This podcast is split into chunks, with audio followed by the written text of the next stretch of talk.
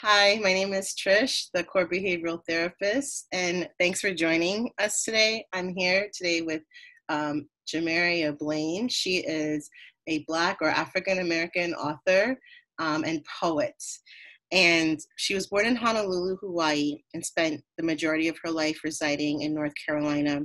Um, ever since she was a little girl, she's enjoyed the ability of being able to captivate people with her words. She wishes to continue expressing her own truth in her stories.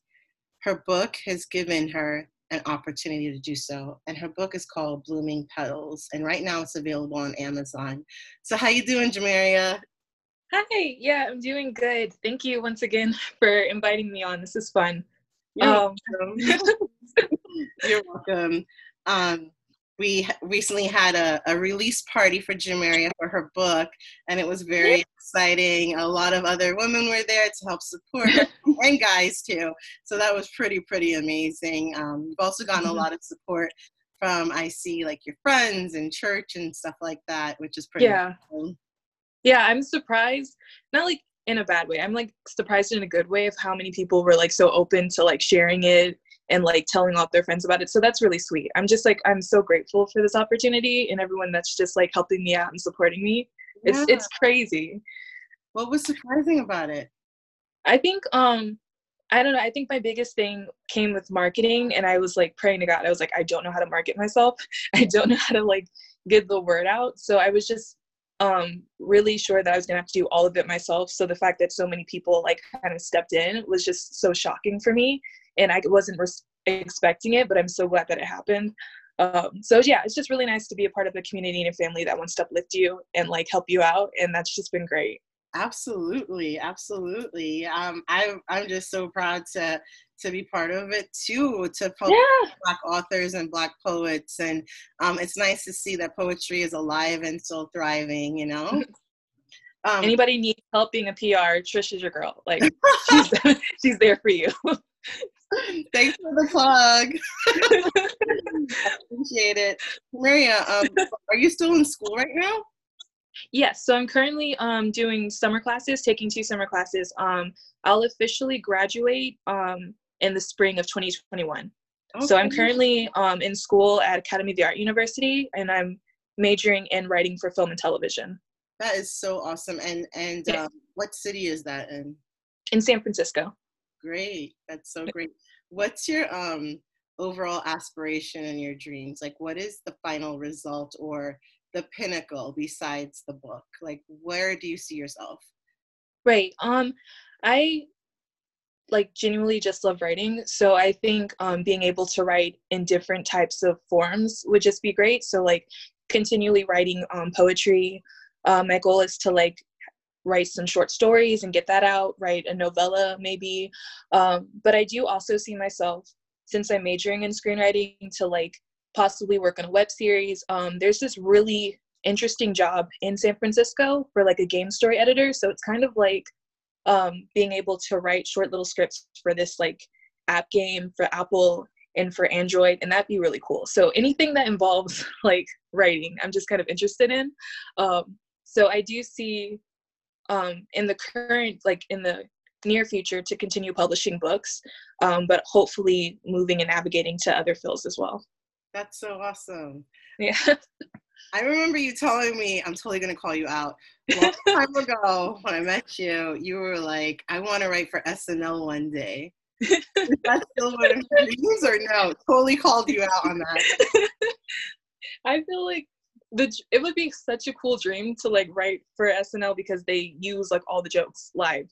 But it's like, do I really like the more they think about it, the more I realize that like I'm probably more of a serious writer than I am a funny writer. So you never know. You can try jab and everything. You never yeah. oh, so question, what brought you to write this beautiful book of poetry? And can you tell us a little bit about it? Great. Um, so the idea of the book is like it's written in the perspective of a woman who is um, going through this really bad kind of toxic relationship. So the beginning of the book starts off with her um, realizing that this relationship of her dreams isn't as beautiful as she thought it was. And she's trying to navigate her self confidence and her self esteem through all of this. And once the relationship ends she's like kind of at rock bottom. She's trying to figure out herself away from a relationship. And the ending of the book kind of signifies her finding confidence and esteem within herself apart from people. So i think the idea of it was kind of i was always like the girl who had like so many crushes and they were all unrequited. Um so it was kind of easy to write like the lonely sad heartbroken girl. Um but i think a lot of it was um me writing based off of like bad friendships even um not just relationships just like just kind of sad experiences. And it's a lot easier to write write that based on a relationship because it's something that most people can understand and relate to. Um and i think a lot of this was just like uh, kind of a therapy, just getting all those feelings out and being able to capture that emotion of sadness and capture that emotion of pain in ways that I couldn't verbally express to people. And it kind of like poetry started out as a therapy for me, just being able to write down the emotion. Cause like a lot of people don't want to hear that you're sad, they don't want to hear you're upset because they don't understand how to like work through that emotion with you, nor do you want them to because it's not their burden to bear, you know? So this was kind of a way for me to get through those emotions and understand them for myself and understand how to walk out of it. So um, the ending of the book is like a girl who finds confidence based off of, you know, loving herself. But ultimately, that was like for me, with my own personal experience, that was me trying to love myself in moments where I actually hated myself in my past. And it was just me learning how to grow from that experience. Um, so the ending of the book is very powerful for me because it's very true to the growth that I had to take when I was younger. That's so beautiful. So basically, um, this writing was very therapeutic for you, and it was basically about self love and finding your inner self love towards the end. Is that what I'm hearing? Right. Right. And it was in um, it was sounds like it was cathartic and healing for you. The words mm-hmm. you wrote, um, you related. You can you tell us more about that? Because I heard a couple of words. You said sadness, loneliness, um, and it sounds a bit like depression, a bit. Mm-hmm. Um, so yeah, um, when I was in, you know, high school is like kind of that rough year for anybody, like yeah. those years. Um, and for me, I was really battling with um, losing friendships that I thought that I were gonna last a long time. Um, really dealing with my own insecurities when it comes to self-image and comes to self-beauty and just feeling very isolated and feeling very depressed like i think ninth grade year i was going through a bout of depression um, and just loneliness i didn't feel like i had anyone to talk to and i was always tagged as the more emotional person in my friend group so i didn't want to give them another reason to call me that you know right. so i definitely turned to writing as that excuse to being able to write my way out of that and just to have a voice and not be judged for it um, yeah. and i think through I want to say through 10th grade through 11th grade year, I was working on how to build my self image up because it got to a point where I just, I hated myself. Like I couldn't look in the mirror. I couldn't enjoy myself because I, I just, I couldn't stand my image. And it was just so painful for me to like try to find a way to like myself or find anything worthy about myself. Um, and I remember the, the thing that broke me through, I remember going to a Christian bookstore and they had this mirror and on the mirror it had Ecclesiastes 311 yeah. and it says he makes everything beautiful in its time. And that was just so powerful for me because it was the first time that i ever saw the bible so practically but it was also the first time that i realized i can move out of this. Like there's going to be something beautiful that comes out of this. I know that. And i was just like banking on that word and i was trying to like use that word to continually motivate me. So the ending of like the poems in the book which you should definitely buy by the way um if you haven't already is like the ending is like um just me kind of reminding myself of like you you know how to get out of this. You can get out of this. There is a silver lining. Even if it doesn't feel like it there is beauty that's going to come. Yeah. So that's kind of like like you were saying that's the message that i want to give across. Like loving yourself is so much more important than finding love and validation for somebody else. That's so beautiful jameria. Um a beautiful person inside and out. And it's so powerful said um and you said ecclesiastes 311 that's what spoke to you mm-hmm. so interesting because in high school you were going through this and that it, it, sounds like that's when you picked up a pen or you or you started writing everything mm-hmm. um, down because you didn't feel comfortable talking to your friends um, can i ask you mm-hmm. if well, can I ask you why you didn't feel comfortable talking to your friends? I know that you said it, it was because you were sort of labeled as the more emotional person, but are there other reasons too? Mm-hmm. Like my question, I basically want to ask, um, like the only black girl in your group of friends, or was it a diverse group of friends? Because I don't know how you grew up.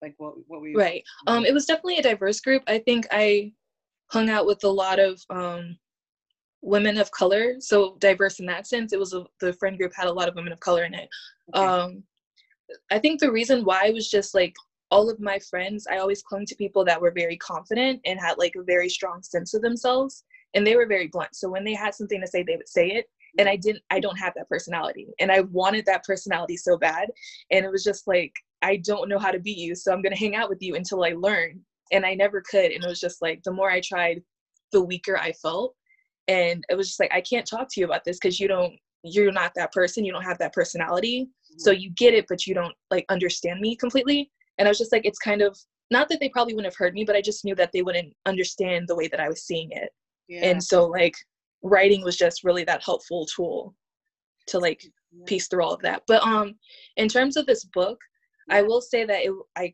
writing poetry is kind of recent for me because writing poetry is very personal and i didn't like being that personal Right. Um, so I started off writing like fiction, and then it slowly kind of got into poetry the more I got comfortable with exposing my truths. Right. That's so. How long ago did you start writing poetry? Um, it was like just- probably like a year ago. It's very recent. It's like my is blown right now. A year ago, you started writing poetry. you wrote this beautiful piece of work, and it's published on Amazon. A year ago. wow, that's amazing. That's so awesome. Yeah. Good job. Do you feel like um, this book or your writing has changed you from the girl you were in high school to the woman you, you are now? Definitely. I think um, looking back on this book, um, it's just crazy to kind of read some, not crazy, but like it's kind of shocking to read some of the po- poems in the beginning because I felt every last bit of this emotion. Um, I wasn't in the scenario directly, but I felt the emotion of this. And to read it and not be connected to that emotion anymore is just amazing. To think of that shy little girl who would never talk out, would never speak up, and just didn't want to voice her opinions to this person that's like, read my stories, like read it, read it all. like it, it's so crazy, but it's so wonderful to see that um, there's something powerful about not just writing it and publishing it but like allowing people to make an opinion about it i think that's what's so empowering to me like you're giving people a chance to see you and like think of something like make a judgment about it you know and just like being comfortable with what they have to say i think that's super empowering as well and that's so much different than the girl who was like i don't want to hear any opinion about me because i can't handle it like yeah. yeah wow that's you know so you have a voice is so good, by the way. You have a voice and definitely speaking up now with the Black Lives Matter movement. Um, mm-hmm. Some of us know this has been going on for quite some time now, mm-hmm. um, over three, maybe close to 400 years. And now it's coming into a different type of way. And we just have cameras at our fingertips right now. Mm-hmm. Um, so, since you have a voice right now, how has this how has the Black Lives Matter movement affected you um, personally and in your writing, perhaps? Right. Um, I think the first reaction when it came to like seeing the protest um, was kind of fatigue because it's like something that's just that it hits so close to home and you're aware of it so often that it's like okay here's another here's another movement you know like um seeing so many people outraged was something that was shocking to me because I didn't think it was going to last this long. I thought it was just going to be something quick and, and people are done with it. Um, and I think in terms of my writing, there's always, I always feel like a responsibility to write for my race and to write for being a Black woman because of the fact that I know that we're often overlooked and I know that people often make judgments about us because of our race and because of our gender. And so um, I do it's kind of crazy. It's going to sound weird, but like I do try to consciously write in a way that I'm not labeled as the African American writer, right. only because I know that that's like puts you in a box. And right. I feel like my voice is bigger than that box that you're trying to put me in. But at the same time, there's so much pride in being a black woman that like i want people to understand that and i want people to feel power from that so i think with my writing it's always there's always been this thing in the back of my mind saying like you have to write to show your proudness and to show the love that you have for yourself in your community um, but it's not something that should dictate your writing because ultimately when you like focus so much on the protest or on the killings it's just going to make you like have so much hatred or have so much pain in your heart. And that's going to be in my opinion very insufficient for writing all the time because it's just going to it's going to ruin the creativity. Um, but in terms of like my perspective through all of this um, the emotions vary because it's like there's definitely the fatigue there and there's that kind of hope that people are now paying attention but it's like at the same time why did it take so long? You know what i mean? Like why is it now just being something that people are hearing and people are like actually being upset about? Um and why is there still no justice for breonna taylor? Like the emotions like vary so much but at the end of the day you are grateful that people are actually trying to learn and they're serious about learning. Yeah. so yeah. I'm glad you brought that up. Um, I have a couple follow up questions with that. Breonna Taylor, first of all, only one officer got arrested. I mean, mm-hmm. not even arrested. I'm sorry. He got his job got fired. terminated. He got fired. Mm-hmm. No one got arrested or convicted. So mm-hmm. that, that's just horrible. And one thing that stuck out to me, um, stood out to me, what is what you said, fatigue, and I call it um, racial uh, racial fatigue. That's when mm-hmm. people of color feel exhausted um, from speaking about their experiences and whatnot. Can you explain what racial, what fatigue, in your words, meant for means for you? Mm-hmm.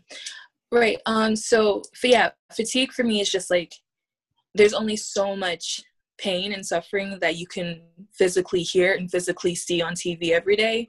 Um, like Shaun King, I love his work, but oh, it's so it's so intense. Like you can't watch him every day because it's just too painful. Right. Um, and it's just constantly seeing something that as a black person you're told about like we're told to be cautious we're told to be warned about things like this so to hear it at the magnitude that we're hearing it and seeing it it's just like we know this we're very aware that there's a target on our back uh, it's yeah. kind of you kind of wish that you would stop hearing it because we don't need to be reminded of it constantly you know? Yeah i know i totally i understand I, I understand and i don't understand because i don't have I'm a woman of color, but I'm not Black American. I'm Indo Caribbean American. And I never had to grow mm-hmm. up with my family telling me what to do if I get pulled over by the cops or anything. And I never really heard about these kind of things growing up.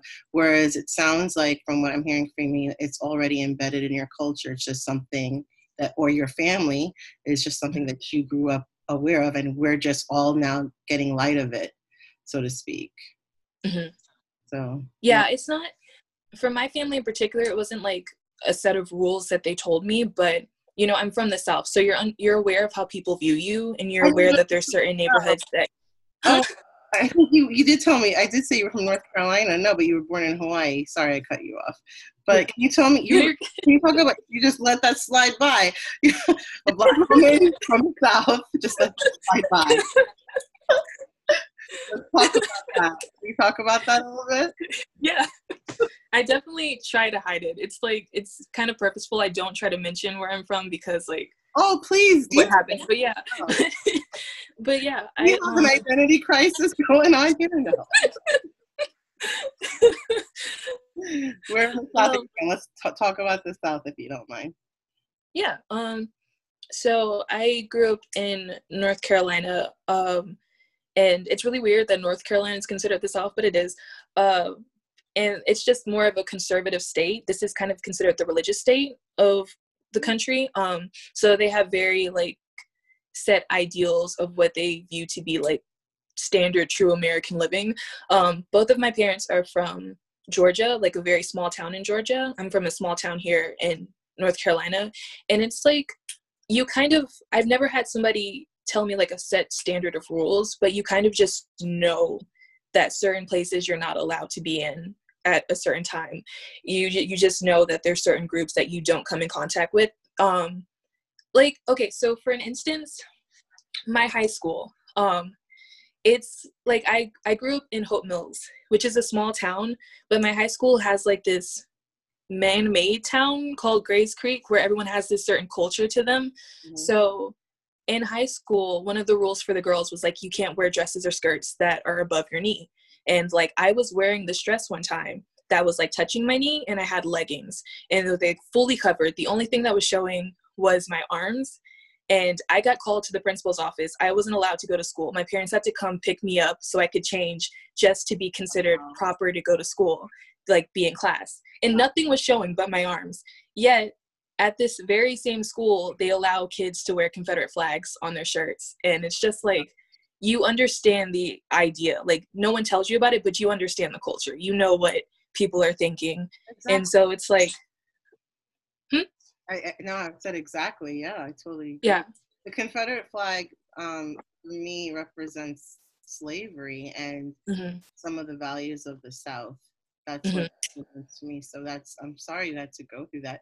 Whereas I felt like they body shamed you or shamed you for what you were wearing as a female. Yeah. And, but then yeah, we're gonna allow people to carry around the Confederate flag. Like yeah. Level standard is that, you know? It's a very I don't want to say it was racially motivated, but when you looked at the women who were able to get away with wearing dresses and skirts, they right. were typically white women, whereas like women of color who you know have like more hips or thighs, um, we weren't allowed that. Yeah, yeah. we weren't allowed that kind of luxury because it was just like appropriate inappropriate for us because they were afraid something would someone would see something or whatever. Yeah, um, they're afraid of that. That's what they were afraid of. Yeah. Wow. Yeah. It's so unfortunate. Oh my goodness. Mm-hmm. Sorry I had to go through that. Yeah, it's like I mean, it's to be expected in that school. And it's sad to say, but it's just like when you grow up in a certain environment, you're very aware of what they'll accept and what they can't. So it's never been like a set guideline for me, but it's just understanding the hidden microaggressions and the hidden ways they like look at you. Um, so yeah, you you definitely see the world through a different lens around here than you do like anywhere else. Jameria, you have such a colorful past and like the way you grew up.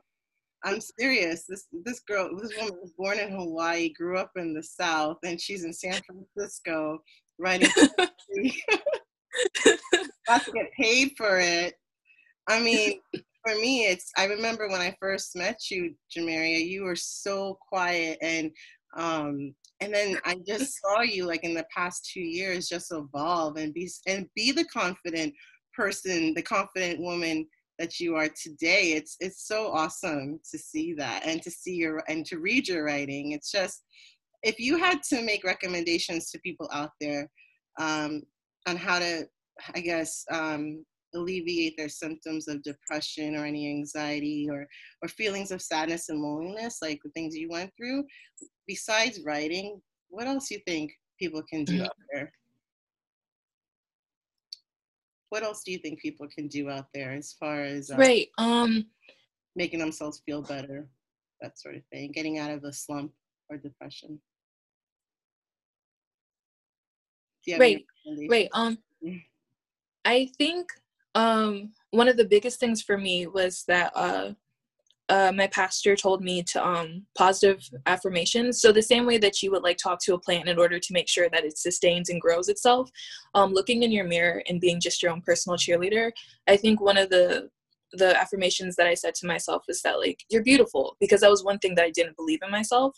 Um, it was like you're beautiful, you're talented, like you know you're so smart, you're so creative. Like whatever affirmation um, that you have for yourself, and I would suggest whatever like whatever has gotten you in that depression. So, like for me, it was my image. So I made sure to always talk about myself being beautiful or being pretty because that was something that I didn't believe in. So, whatever you don't believe in yourself, that's what you say to yourself about seven times in the mirror and then do that every day. And when I did that, I started believing it and I started getting that like courage and that hope back in me. Um, and it was a slow process. It's not going to be like an easy process to get out of that. It took me like two and a half years to get out of that slump. Um, it's a day by day thing. And I think the best thing to do is realize that there's going to be really high days for you and really low days for you. And while you're going through that, make sure you're talking to someone, even if it's just like a small conversation here or there. You need to talk to people um, just to have that human interaction, just to know that you are seen by someone, just to know you are heard and you're not going through this alone. Isolation is like the best friend of depression. It's the best friend of anxiety wow, because it thrives in that environment. Isolation is the best. It like thrives in that environment. Wow. Yeah. That's and, and it's just like, yeah. So being able to like get out of your comfort zone talk even if it's just to one person just talk to somebody um, affirm yourself listen to music that soothes your soul because there's a lot of music that sounds good but really just makes you very anxious on the inside makes you very sad on the inside. So being able to understand what music soothes you that also helps and it also eases that depression and that pain. Um, and just take it day by day and appreciate the fact that there is growth even if it's not the way that you want it to be there is always growth that I saw and just like relying on the fact that you are growing because you're trying. Like growth in itself is you trying. And if you see yourself trying more and more, that's you growing. Um, yeah. That is awesome. Such great stuff, uh, Jameria. Such great stuff. Um, have a poem you can read for us? Or no? Sure. Is there like a favorite poem of yours that you want me to read? Oh my goodness, there's just so many. Um, why don't you pick your, your favorite one? Just just one, so okay. people can get a taste of um, your book, Blooming Petals. Um, but yeah, while you're looking for that, Jameria, Jameria uses positive affirmations, positive self-talk, um, making sure you talk to other people, um, also listening to music um, that soothes you, basically, because there's some music that sort of exasperates or perpetuates anxiety or makes you feel more anxious. Um, and you said isolation is depression's best friend. Oh my goodness, I love that. you guys home ready? Yes. Awesome. What's the name of mine? Um, yeah, this is the final poem of my book. It's called That's the Point. Um, so, yeah. Embrace the soft touch of destiny. Watch it bloom something beautiful inside you. Allow it room to grow. Water it daily, compliment it often. Give it access to birth something out of that barren soul of yours. Don't hate it for taking longer than normal, or resent it for waiting until its proper time to come forth. It's aware of what it's doing. Its goal is not to share the spotlight with any other good thing in your life, nor to become outshadowed by any burden you may be carrying. What is developing on the inside of you is going to be responsible for shifting your paradigm. The world won't be the same when the seed blooms. And that's the point. You, like the seed patiently growing on the inside of you, was never meant to be stagnant. Instead, it was brought into your life as a reminder that your greatest moments are ahead of you. Happiness is within your grasp. Comfort is what's calling you. This seed is worthy of your consideration. So consider it and all the wonderful things that can manifest from within. And yeah. That's awesome, Jameria. everyone. Thank you, Jameria, for being on my podcast. and that was amazing. Her book is called Blooming Petals her name is Jameria Blain, and it's on Amazon. And can you give everyone your Instagram? And I want to thank you for being so vulnerable and being on my podcast and talking about your book and telling us about your journey. Um, I really appreciate it. And can you give us your Instagram handle if anyone wants to get in touch with you? Sure. Um, thank you so much once again for having me and being able to talk to you. This was fun. And Trisha's amazing as always. Um, my Instagram is uh, Jameria Blain. Self positive self talk. I it. I